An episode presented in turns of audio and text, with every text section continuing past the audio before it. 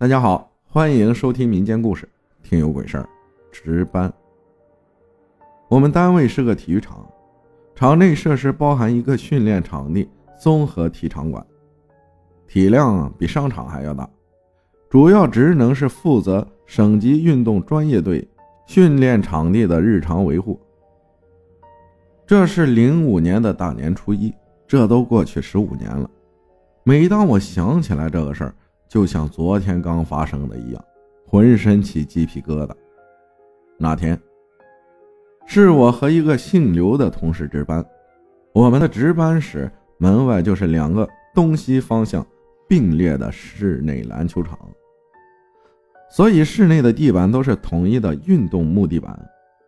因为省队过年就放初一一天假，所以我值班当天就比较闲。再因除夕夜一晚上也没睡，到中午的时候，同事刘喊我去食堂吃饭，我就说不去了，瞌睡，他就走了。这就意味着，整个综合馆那会儿就我一个人。值班室不大，一张桌子，两个上下铺床，摆设跟学校宿舍差不多。因为是冬天，屋里就开了一个小太阳那样的取暖器。对着床，床头边放了一把靠背椅，我就脱了棉袄，把它搭在椅子上，就上床睡觉了。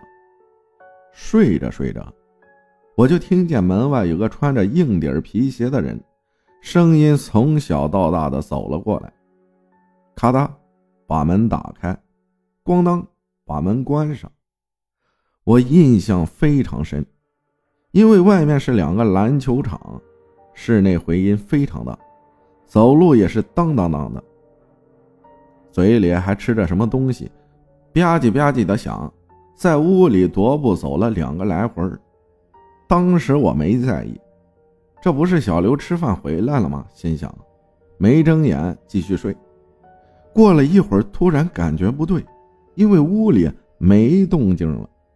再一个，你回来了也得给我说说话什么的吧。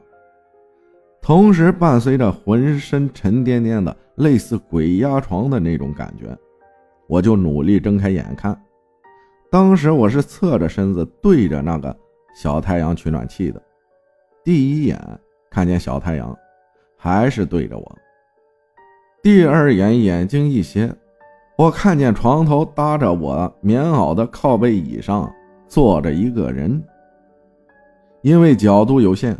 我只能看到他腿膝盖以下的，穿着一双黑皮鞋，就坐在那儿，没有任何动静。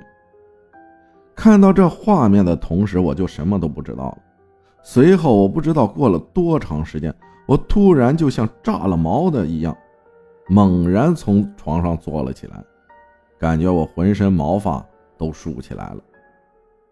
屋里什么都没有，只感觉雾蒙蒙的。我那棉袄还在那个椅子上放着，我顾不上那么多，拿起棉袄直接跑了出去。我跑到了单位的锅炉房，一直待到了下午三点，还不敢回去。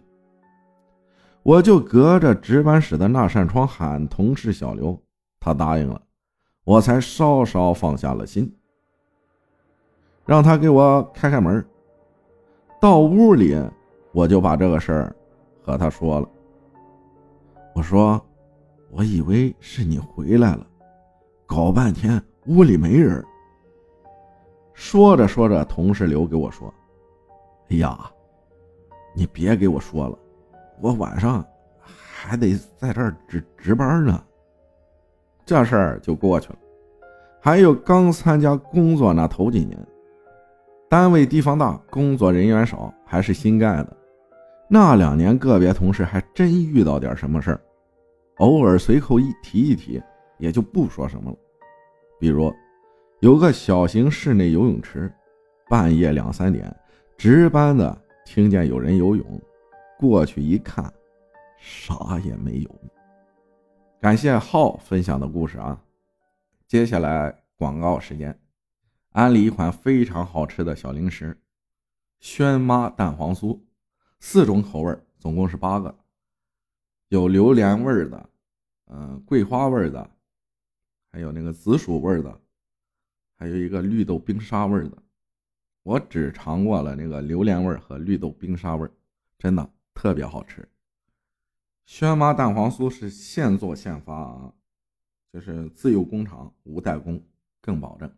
因为他给我发过来的那个日期，我看到快递时间是十三号，那个上面出厂的日期就印的那个，呃，包装盒面上的日期就是，嗯，十三号的几点多少分出来的。